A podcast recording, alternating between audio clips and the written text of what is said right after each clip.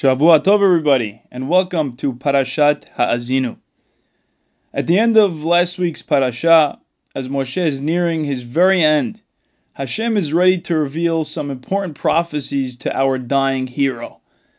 Now you might think maybe God has some uplifting words for Moshe, maybe a divine pat on the back, or some messianic ideas about the eventual future success of the nation.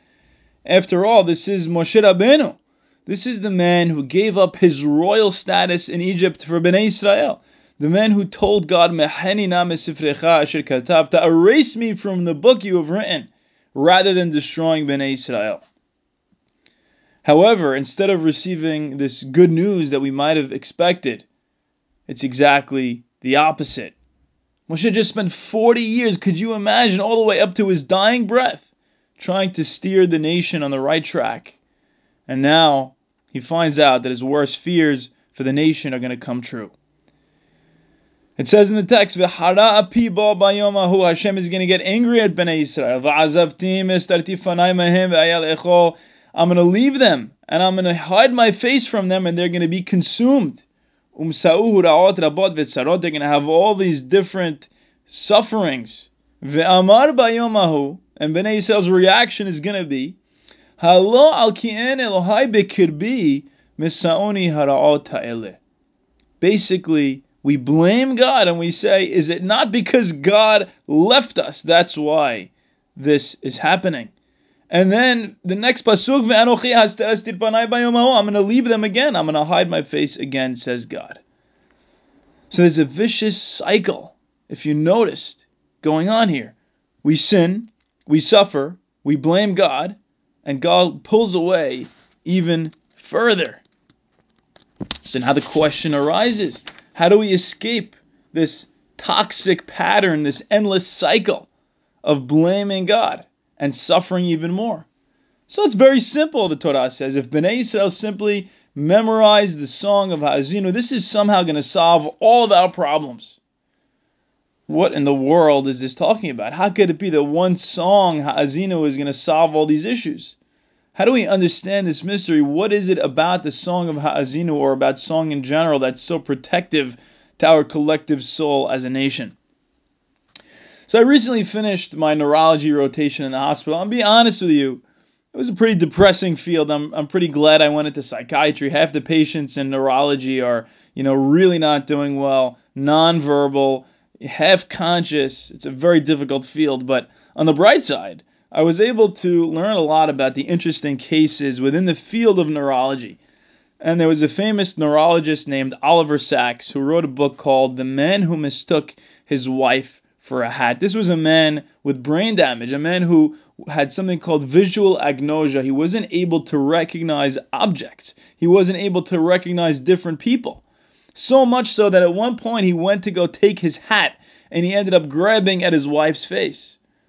He was a musician, however, and Oliver Sacks realized something brilliant. Maybe if he plays music from his childhood, this will activate some of different parts of his brain and maybe this will help the patient and of course it did help him and he was able to recognize more objects than at his baseline. He was able to function a little bit better than he would have functioned otherwise.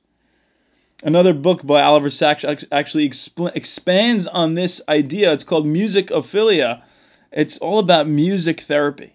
For example, you have a, a patient with Parkinson's disease and they're barely able to walk through a door. They get frozen when transitioning from one action to another.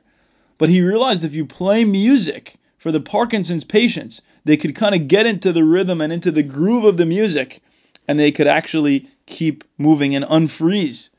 And the same goes for Alzheimer's disease patients who barely remember anything. But you play them a song, and some, uh, sometimes they're able to remember things about the song and where they were, and of course the lyrics, and it's able to improve their memory a lot of times. And the research shows when it comes to which music people respond best to, it's actually a matter of that individual's unique background. In patients with dementia, they found that most patients respond specifically to music from their youth. And one, one neuroscientist explained memories that are associated with music are emotional memories. And these memories never fade out, even in Alzheimer's patients who barely remember anything about their own lives. or the people that mean the most to them. But music is the exception. I think this is the key to the question that we raised earlier about the Song of Azinu. If I asked any of you to tell me what you remember learning in elementary school, I, I think I would get a lot of blank stares. What did you learn in seventh grade math class? But if I asked you to sing me some of the songs that you learned as a child, I think you'd be able to sing almost every single one perfectly. So rote facts and laws are important, but they're subject to being very easily forgotten. But a song never dies. A song takes on a life of its own. It activates the emotional element of a person. Everything we humans do, we do with song, and there's a reason for that. We do with music, with dancing. Storytelling and song go hand in hand. They're a combination as old as time itself. And the Hachamim take this idea even further. They say at the end of the parasha, when Moshe is saying you need to teach Bnei Israel this song so that we succeed in our future, Hashira Hazot, this song, is not only talking about the song of Azinu, it's actually talking about the entire Torah. I think there's a brilliant hidden message in the words of the Hachamim. If we treat the Torah like a dead document, like a book of law and history and nothing more, our people will be as paralyzed as a Parkinson's patient and will be as forgetful as an Alzheimer's patient. But if we bring our traditions to life, if we bring in all of our emotions, if we worship God in song, in ecstasy, and in joy, then the Word of God will be forever in our midst. Thank you very much, and Shavua Tov.